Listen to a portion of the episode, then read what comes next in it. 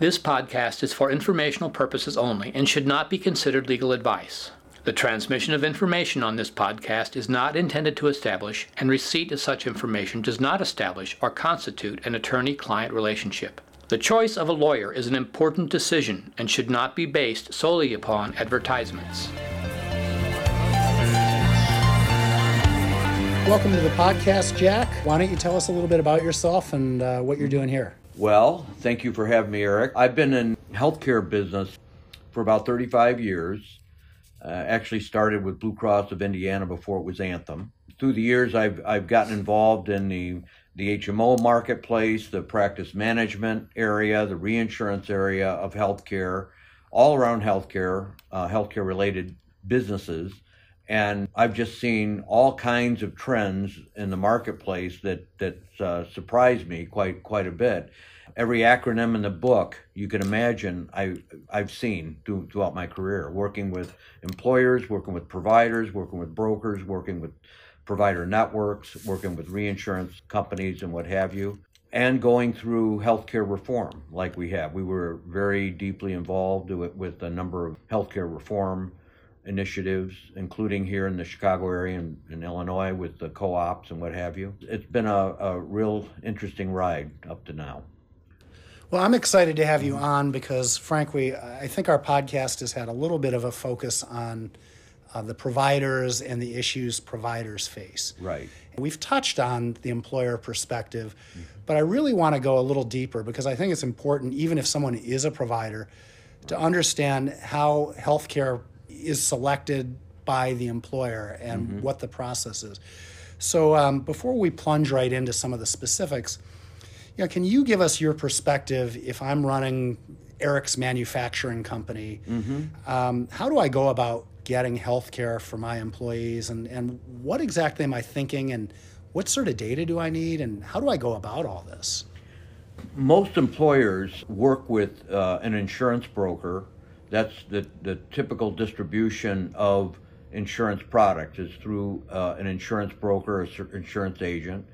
And typically, they'll either already have a relationship with an agent or agents will call upon them, indicating that they have access to certain products and services that that employer might, might want. Once they've selected the agent, the agent then takes that information that the employer has, typically the census, any claims information if it's even needed or required. And that all depends on the size of the employer. And they'll go out and shop it in the marketplace. They'll shop it with Blue Cross Blue Shield. They'll shop it with Aetna, United, maybe a, a, a local regional HMO, or possibly a third party administrator with stop loss.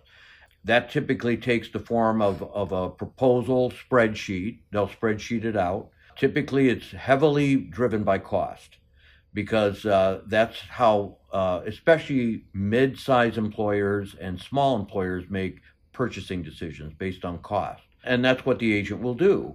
Agents typically have a number of favored insurance carriers that they work with. So sometimes that'll be the, the basis for uh, the recommendation that they'll make to an employer and that's basically how the industry works. And then the insurance industry that supports the brokerage distribution channel uh, are constantly on conducting, you know, meetings with the agents in order for them to understand the products they offer, what differentiates them, so that they can get the agent to promote and sell their products. Agents are heavily dependent on commissions and other forms and bonuses, so a lot of times it's pretty standard in the industry that Blue Cross plans and United and Aetna pay bonuses to uh, brokers for certain levels of production and retention of business.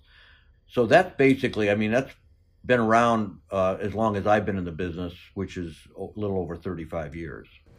Would you say that there's a lot of transparency, you know, from the employer perspective about what are the drivers, or are they just getting hey, if you go with this plan, you know, we'll charge you this amount per month. How does that process work through the eyes of the employer? The employers essentially don't, I mean, most employers that don't have access to claims or utilization data at all, they really don't know how to quantify the value of what it is that they pay for healthcare for their employees. Essentially, that's why the price it's so price driven it's so commoditized the only basis i have for determining if the if the benefits i'm offering are of value is two things price and a lack of complaints coming from my employees and their members so if i can get those two items and i have an agent or i have enough of uh, uh, uh information uh, relative to what's available in my marketplace that is low cost but gives my employees decent access, that's the basis for their for their decision making. They rarely know anything beyond just the price of of the program and maybe any other ancillary benefits that may be beneficial to me or my my members. It's price driven. And when you get into larger accounts, larger employers, they typically are a little bit more sophisticated relative to the plan and the type of information and claims information they may want from from uh, from a carrier or a third party administrator. Uh, typically, those are employers that are self funded or self insured, and that represents a little bit more than 50% of employees are in a plan like that nationally. So they they typically are going to be reliant on having data, but at the end of the day, their aggregate spend is is a is a preeminent uh, issue relative to them making a selection. And that's based on a lot of factors. Well, if, if I'm the employer and I don't have all the data at my fingertips, how can I effectively negotiate for an insurance product, especially if I'm leaving or, or threatening mm-hmm. to leave my mm-hmm. existing insurer to get a lower rate somewhere else? I mean, aren't I kind of captive? To some degree. That's kind of an anomaly in the market that that is controlled a lot by the the insurance agent. In today's environment, it's been there again for the last uh, 40 years. The kind of discussion that takes place is the insurance agent comes in to the employer at renewal and says, "I got good news and bad news." The bad news is that your rate went up 15 percent.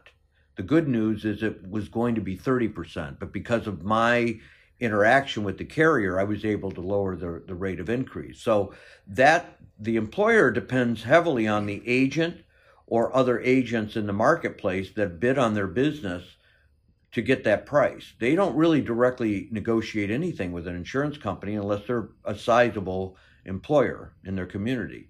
Most employers will employ, you know, a broker or or a consultant to to do that transaction to help with that transaction. Well, let's bring in your company then. Mm-hmm. So you're out there. You've got uh, 2.4 million lives. And, and a little bit over 2.5 million lives under management right now. Okay. How do you fit into this milieu compared to some of the other actors that you've mentioned? We're a healthcare risk management company. That's where we plant ourselves in the value chain as, as far as the options that employers have. And what I mean by that is as an administrator for, for self-funded employers, uh, we don't always go to the marketplace with the lowest prices. We don't always compete effectively with a Blue Cross plan or an Aetna or United if they are a predominant player in the marketplace. So several years ago, we made the decision that we needed to have our own population health uh, program that we could deliver to employers because – since we can't compete on unit price, we have to compete on use rates. We have to change the dynamic in the plan that manages the population. 20 years ago, we started an organization called the American Health Data Institute. And we brought in uh, two real key players into our organization to uh, really establish our own population health data analytics company. We've always been about data as an organization, but we we didn't have the, the type of analytical framework that we really wanted to take to the marketplace. So we established American HDI, we call it American Health Data Institute. Over time, as we, as our medical director started to drill down into the data, we we were able to define and determine that there are 27 chronic conditions and comorbidities that are manageable if the right type of regimens of care were established to help manage that population. So, well over 2 million lives, we've been able to determine that 27 chronic conditions and comorbidities represent around 90% of an employer's real spend. And, and of that spend, only around you know 15 to 20 percent of the eligible members in a group are really you know generating that spend. So we drill down into the data, we stratify the risk in our data warehouse, we identify the sick of the sick in a population based on their illness burden and and and their uh, disease states. And then we work with the employer to establish a benefit plan that doesn't that that increases the ability for people to get care at the right time. So we st- structure the benefit plan to drive that kind of of uh, structure. Uh, secondarily, we have nurses who, where all the data, the in our data warehouse, which represents claims information, HRA data, nurse coaching information, pharmacy data, biometric information, all go into our data warehouse. And from that, we profile a patient based on their prospective health index. What we do is we encourage the employer to have all their members get access to our nurse coaches. And then we reach out to those individuals on a proactive basis to get them to help self manage their condition. And all of our uh, nurses and our dietitians that are on our staff are taught in motivational adult coaching because it's really key to really getting across to the patient what they need to do to self manage their condition.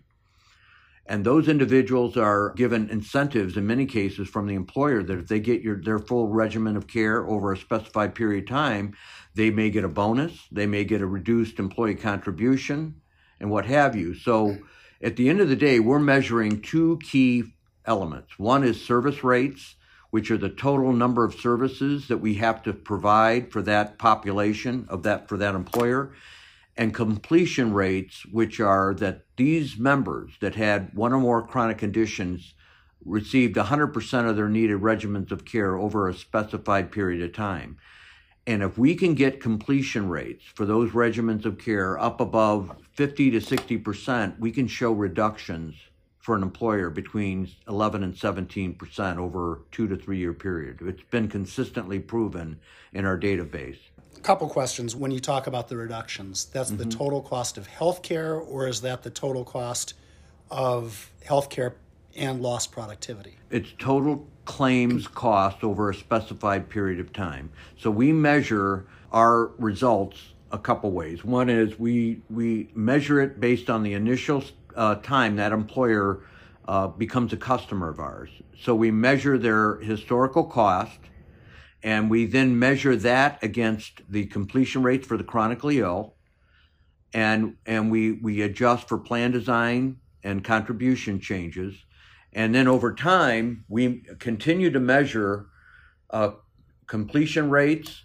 to the health index of the population whether it's improving or, or not improving to the net cost of that employer and over time we can show deltas of 11 to 17 even greater if an employer really uh, pushes his plan and pushes those employees to get those regimens of care satisfied over a period of time.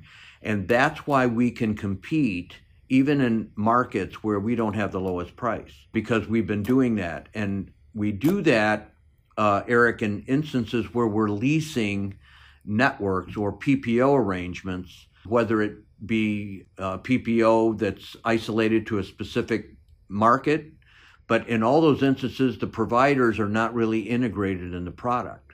Okay. They're passively participating like most providers do as a participating provider for a specified reimbursement rate. Interesting. And I, I just want to touch real quick. You're scraping a lot of data, but you're not getting the actual medical records. You're managing this through claims data, yeah. health risk assessment data, nurse coaching data, not only nurse coaching with the individual participant, but with their physician, biometric data that we have in the data warehouse, and pharmacy data. Uh, the, the, and we've been very effective at using those, those tools that are only available to us. The, the issue with medical records is typically medical records are isolated to a specified group of providers. And in most instances, those providers don't do every single episode of care that for a particular population. So they have, in some cases, less information than we do. So we've utilized very effectively claims data to do episode of care evaluation. Uh, we can use it to evaluate physician practice patterns. We can use it to evaluate whether gaps in care are being satisfied. We can use it to model um, the index of a population based on the uh, the information that we have in our data warehouse. So we've been very effective at using claims data. So you've you've covered this notion of contracting with PPOs. Uh, mm-hmm. How how do you create your networks? I mean, if I'm a uh, mm-hmm. if I'm an employer in a large metropolitan area, right. There are going to be a number of different providers that are probably going to be necessary unless it's a highly consolidated market. Correct. Well, in, in our in, in the normal way in which we've done business over the years, we do what we call disruption analysis. We look at an employer, we look at the employer's uh, zip code where the, their members reside, and then we evaluate networks based on the composition of those networks in those various zip codes. Then we also evaluate uh, the pricing of those networks based on inpatient, outpatient, and physician charges because we have that data. Would you think that one area of opportunity for you would be to unify with providers and, exactly. and come up with a shared upside, shared downside, or it, even even I, a cap? Absolutely, absolutely, and that's kind of what we think we're doing now in the marketplace, and why we we're putting a lot of our own strategic effort into uh, assisting medical providers in certain markets to deploy their own uh, proprietary health plan that they can deliver to the marketplace, where in most cases it would be the first time that an employer and a provider are sitting across the table discussing uh, budgets, the employer's health budget, how it's defined, the uh, health index of the population, the illness burden of the population, because the medical provider is the clinical deliverer of care the insurance community are financial transaction people that actually that happen to control a distribution channel. So I think it's revolutionary if we can get providers to be able to sit across the uh, the table from an employer in a in a, a fully um, transparent way where we can deliver that data analytics to both the employer and the provider they can start to talk about common issues around managing the population. And now the provider is incentivized and the employer to change the way payments are made. Because in a fee for service environment, uh, which is still predominant in the United States, where the more I do, uh, the more I get paid, regardless of the outcome, that can't, that's not sustainable. So employers have to be educated that they need to think about the way in which they pay providers differently. Well, how do you respond to the provider who says, yeah, you know, things are tight, I'm getting squeezed, but if I go down the road with Jack, mm-hmm.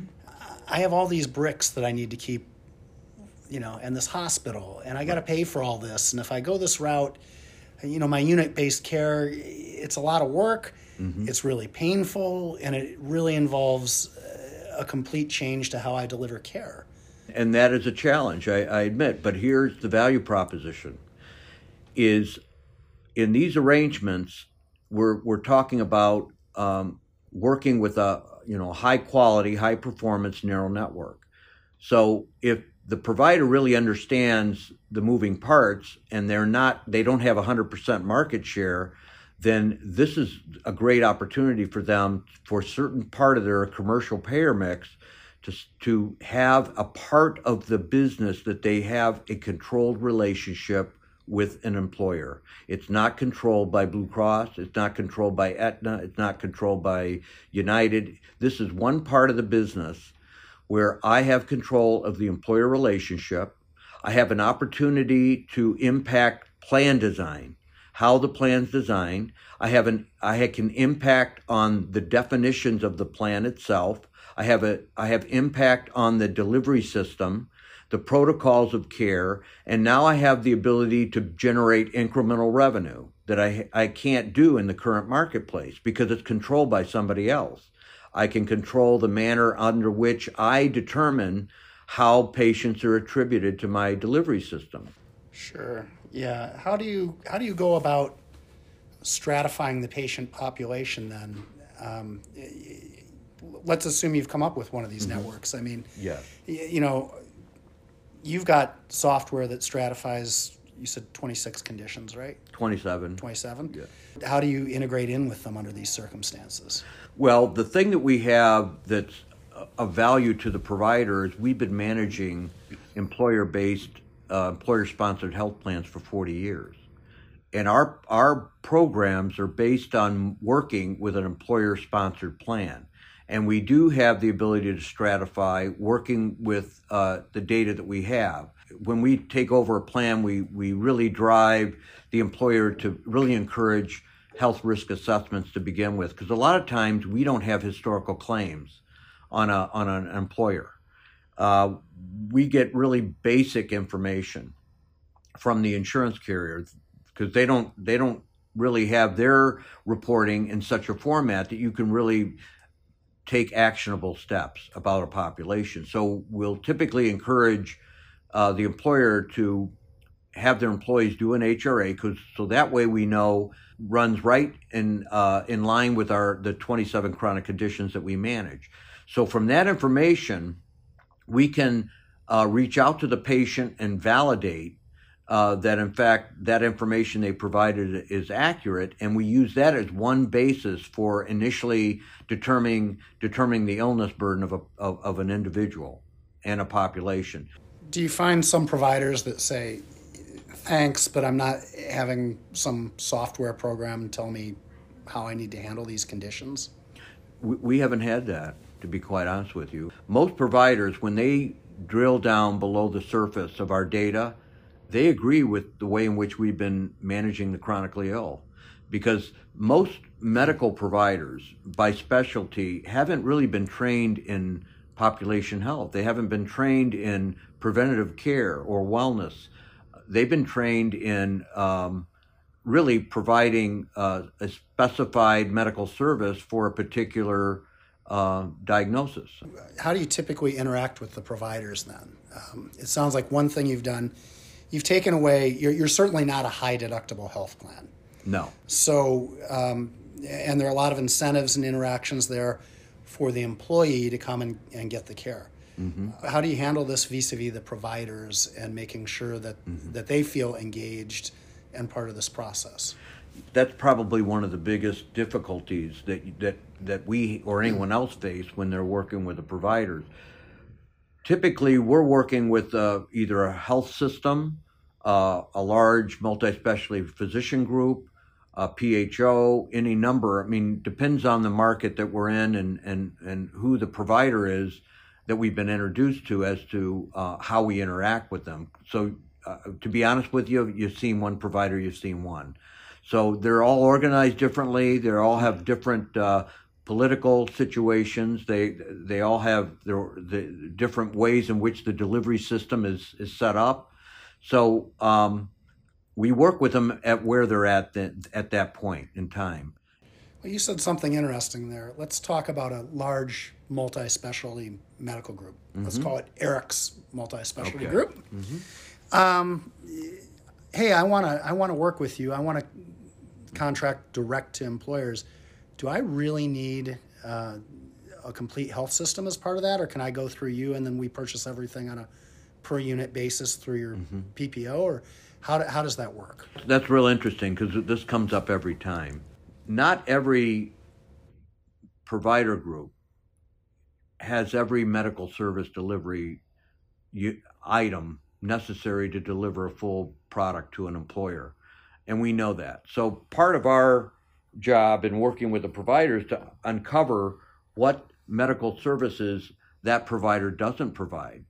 As long as they provide the core services, uh, primary care, specialty care, some ancillary, maybe even some facility uh, services, we can generally work with them to wrap those other services through arrangements we already have in place.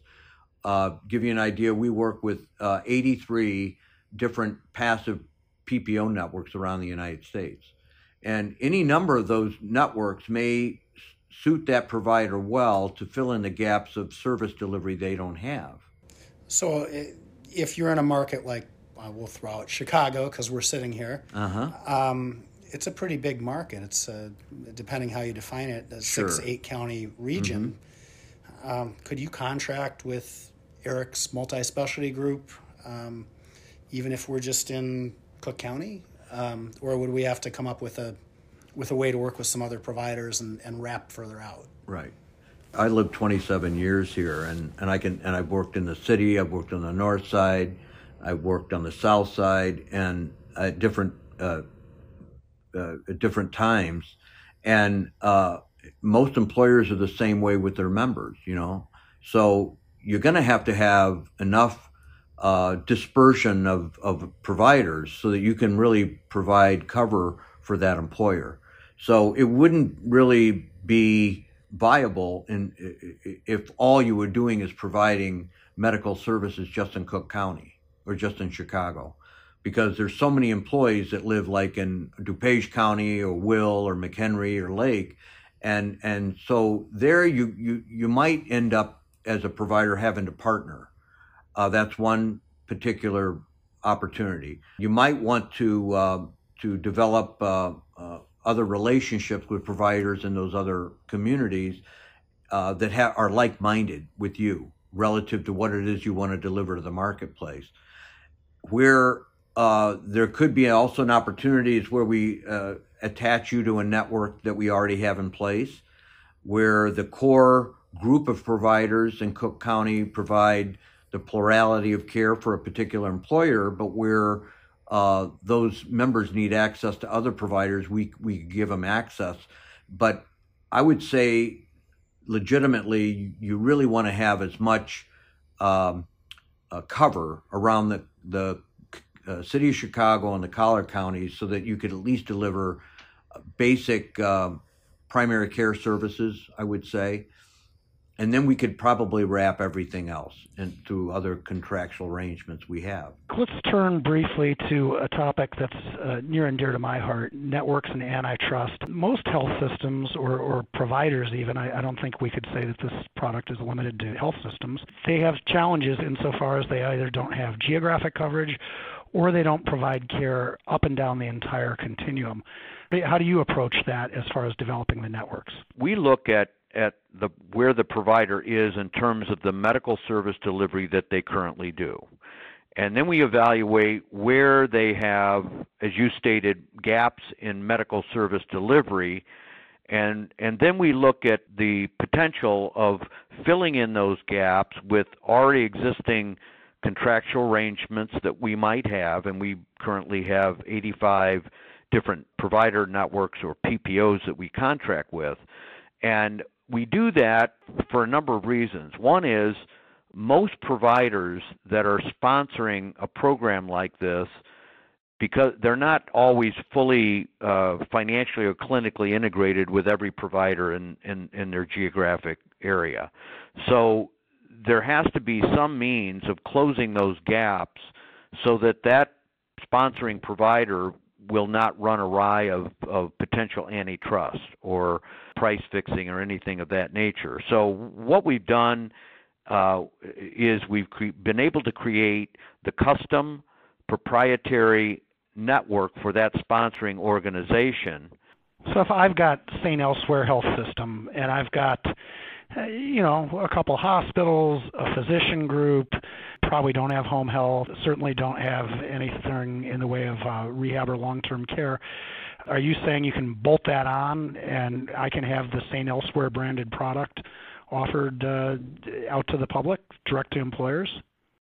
That's exactly correct. You can basically have a full service delivery system with these other contractual arrangements that are, as you stated, bolted on.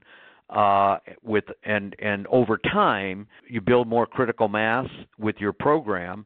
You can start to reach out to some of those providers that may be under more of a PPO contract arrangement, and look at talking to them about working through the PPO arrangement uh, for a better contractual rate because now you can support a better contractual rate with with with uh, volume or they could make those other providers over time part of their clinically integrated network if they have one.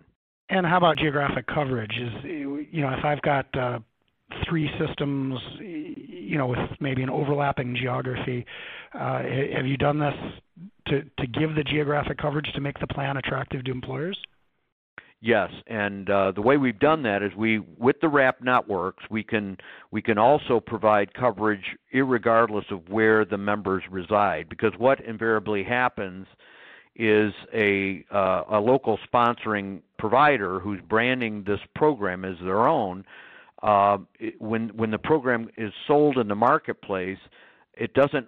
Uh, most employers have employees that reside in other geographic locations. And that provider, in order to deliver a full solution to that employer, is going to have to have access to providers in other locations. Uh, another way we do that is if the employer has a concentration of employees in different locations, but the primary majority of their employees reside within the geographic location of the sponsoring providers, we can do what we call disruption analysis. We can look at okay, here's this employer in Chicago, but they have employees in St. Louis, they have employees in Detroit. We'll look at those other markets for purposes of pricing and network access. How have employers responded to this in your experience? Um, are they are they op- welcoming with open arms, or are they you know you have to do some talking, or uh, where where do things sit? The key is the message that you're delivering and the value proposition that you're delivering to that employer. And as I said earlier, uh, what we're trying to do is marry the, the local provider with the employer and enable that a, a dialogue to happen around the care and quality of health care that's being delivered to that employer. But it's being done with the clinical provider of care sitting across the table from that employer. And a lot of employers have been looking for this type of transaction for years because most of the large commercial carriers and, and, and, and TPAs for that matter and networks are the intermediary between the employer and the network provider. And, and many times they don't even know that they have the ability to take this and deliver this solution to a provider. So the message and the value proposition is key. The second to that is we have to demonstrate that the pricing's there. So a provider that's delivering their own proprietary network to an employer has to price their product to where they to where that employer is going to find it to be attractive enough to relegate their employees to a narrow, narrower but higher performing network.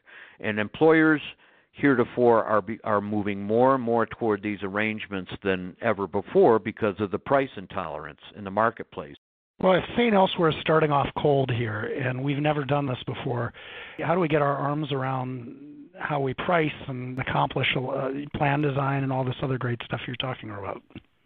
We always feel that the first place that a health system, especially that's sponsoring one of these direct to employer arrangements, needs to seriously consider doing it on their own population to begin with because it's a natural controlled laboratory where they control the plan design, it's their own, the delivery system, the care management of, of services for their own employees. In other words, they really need to think strongly about doing that. And there's also some self serving elements that are, are built into those. One is to optimize domestic steerage so they can save their plan even more money. And, and that's dependent on what their occupancy rates are and how many staff beds and how high of an occupancy rate they have because the higher occupancy they have the less they may be tend to want to drive domestic steerage. So there's considerations around that but they need to experiment on their own population work through the bugs of of how they're going to handle referrals and attribute attribution of patients and then it's a strategic issue for them also because when they decide to go to the marketplace, they want the product to be well oiled and, and working effectively. They can do that with their own plan. And there's another strategic element that's tied to this is that when they go to the marketplace with a proprietary program, direct to employer, invariably the marketplace is going to ask, well, what are you doing with your own plan? And they need to be able to say we're buying our own plan, which is why we're taking this to the marketplace. I guess, and maybe this is obvious, but it, it strikes me that one of the key benefits you have, I guess I shouldn't use the word key, right? Key benefit administrator. Right. You don't have to put up these enormous insurance reserves and get an insurance license, you know, which could be a real impediment. And uh, you already have existing brokerage relationships. Do you want to comment on that at all? Or the one thing that many health systems that we've talked to over the last few years are, are we're concerned about is are we a, an insurance company? Do we have to assume risks? Are are we going to have to put up a, a lot of capital and surplus to support a license? None of that is required under the model that that we've been deploying for the last few years. These are essentially for the provider that's sponsoring the plan fee for service arrangements with an upside gain share. They are primarily sold and promoted to self insured, self funded employers in their marketplace. And in many parts of the country, we have programs that could go down to two employee lives on a level funded basis, uh, which looks and smells just like a fully insured contract, but it is partially self funded and so they don't have to worry about filings or or insurance bureau issues or contractual arrange, arrangements or compliance. It's all pretty much there. It's already in place, but it's got to be customized and modified to fit that provider's uh, current situation. They're the the network providers and their own uh, in, internal protocols. Jack, one area that there's been a lot of uh, commentary on is the issue of costs around pharmaceuticals. Everyone says they're escalating at an unsustainable rate. And certainly, a lot of even healthcare providers say their costs are, are out of control and they're passing those on as well. What are, what are you doing around this issue?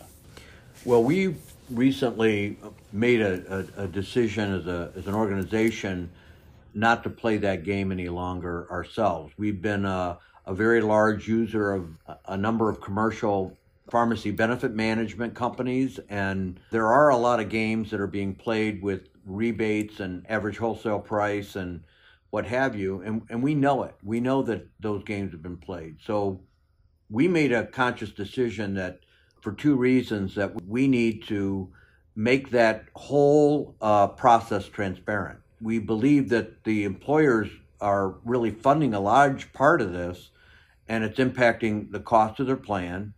Uh, pharmacy is becoming a much larger percentage of the overall health spend of an employer, some cases in excess of 20% with some employers that we know. And a lot of that is due to uh, things that happen below the line that really nobody knows about, which is why some of the b- big PBMs are doing, doing so well financially.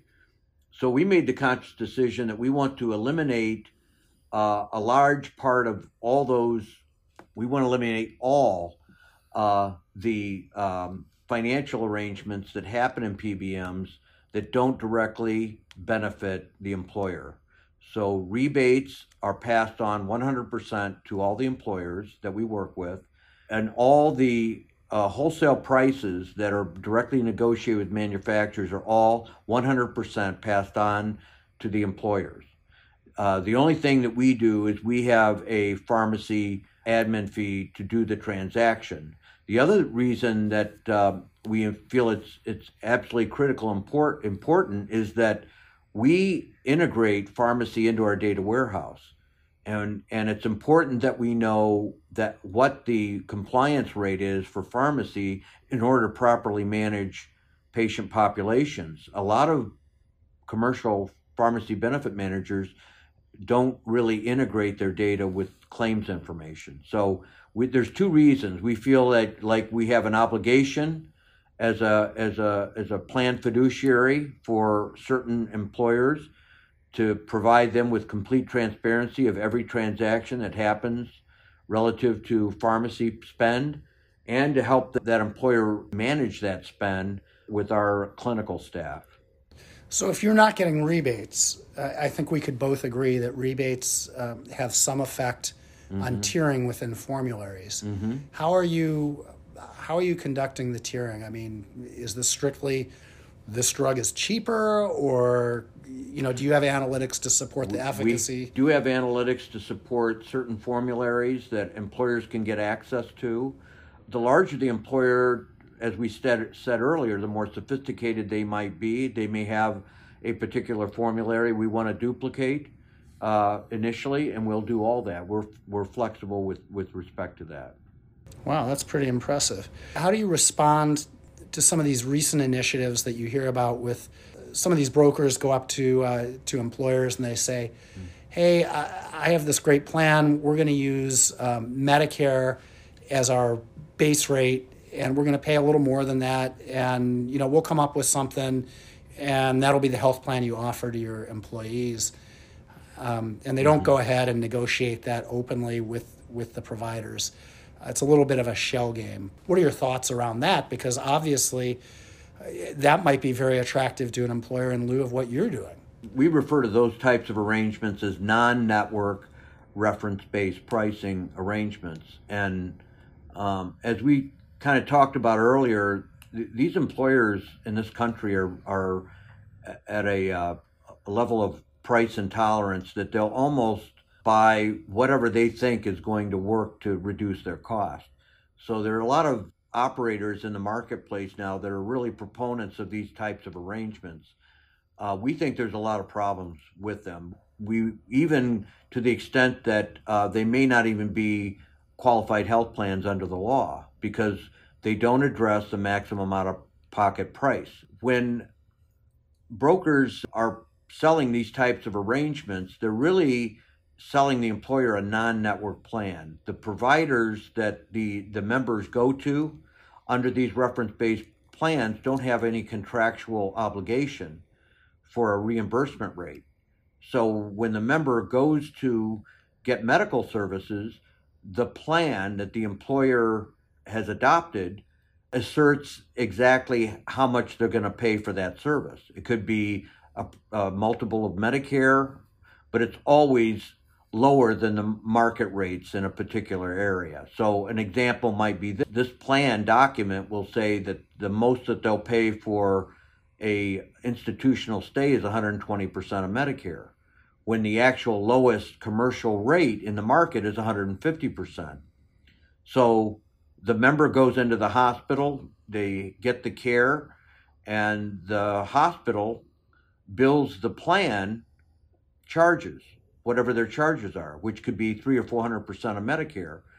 So the member ends up getting balance billed, and then the plan asserts its rights to the medical provider that you've accepted the payment we made, and that's all the plan. We're an ERISA plan, so we're not subject to state insurance department regulations, so that's all we're going to pay you. And if the patient gets balance billed for that particular service, then these operators will provide patient advocacy. You know, they'll work with the provider to settle that claim at the point where the provider is balance billing the patient. But these arrangements are, in my way, somewhat insidious because the member is the one that's left holding the bag because the provider is going after the patient then for the balance bill. Right, and the member thinks they have full, Full coverage. insurance coverage Correct. when in reality they could be on the hook for huge bills. Absolutely, and and two people really lose in that transaction. Well, the employer loses because the the member's typically not satisfied. Yeah. Okay, but the member obviously loses because they could be subject to balance billing for years, long after these plans may be terminated and they move back to a traditional network arrangement. But the provider's hurt too because the provider has just been relegated to nothing more than a commodity. All you're worth is 120% of Medicare. And providers that allow these types of arrangements to continue to uh, persist in their community are, are adding to that same level of commoditization of, of medical providers.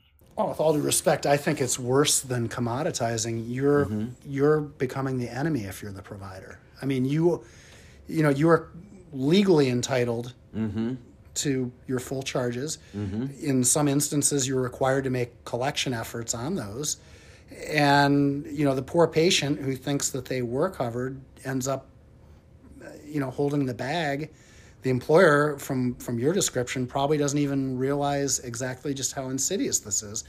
So, you know, the the bad actor in all this is the one putting together the the plan, right? That's true, but but it happens even before that, because before the employer makes the decision to move into this this area they've already been told that the provider is the enemy. They've already been told that the provider is uh, charging well in excess of what their costs are.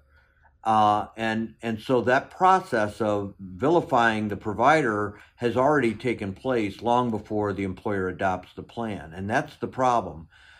If the provider doesn't have a connection to the community where they can start to define the value that they deliver in the community, and talking directly with employers, somebody's going to fill that void because the employers already are, are price intolerant. And on top of that, they're being told that the medical provider is part of my problem. So it, they're, they're very vulnerable to these types of pitches from different brokers and TPA, different people in the marketplace that are pitching reference based pricing. And they believe it. They believe that, yeah, this is the answer. And the problem with that is that it may only be an answer financially for two or three years.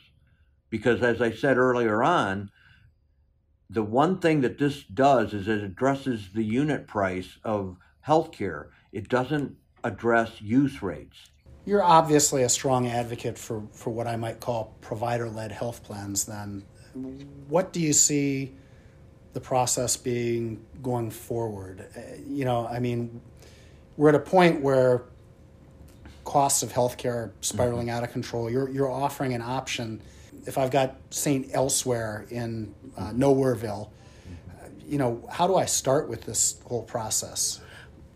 Definitions are key, and when you say provider-led health plans, that reminds me of what happened back in the late 80s and 90s when a lot of medical providers started getting into the HMO industry and there was a lot of capital and surplus required to get a certificate of authority.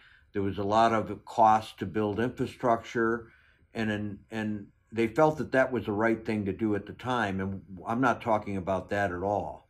I'm talking about uh, uh providers developing a plan uh, and, a, and constructing a network uh, strategy around uh, supplying services to self-funded employers. And in our model, it doesn't require that they come up with any capital and surplus to support risk. These arrangements are essentially discounted fee for service arrangements with an upside gain share, but with an eye on also working with some employers on the total cost of care. Because the one thing we do know how to do is help establish a basis for what an employer budget would be. Let's assume I want to start today. Mm. I pick up the phone, I say, Jack, I want to get going. How long does it take to stand this plan up? I mean, already I you know, I realize that 2020 just started. I would assume most employers are if they haven't already made decisions about benefits for 2021, that'll probably start happening fairly soon, right? Are we looking at 2022? Or no. No? Not at all.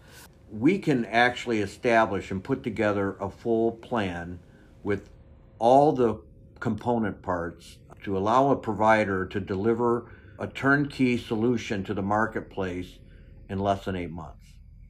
And that includes the delivery system, uh, that includes the actuarial pricing of the network, that includes the reinsurance, that includes the plan design, that includes the managed care protocols, We've done it enough times to where we've we've got it down to a point where we can deliver a full turnkey product in between six and eight months. And how does that work with respect to uh, the employer relationships? Because even though St. Elsewhere is in a community, they might not have direct line of sight into those HR departments.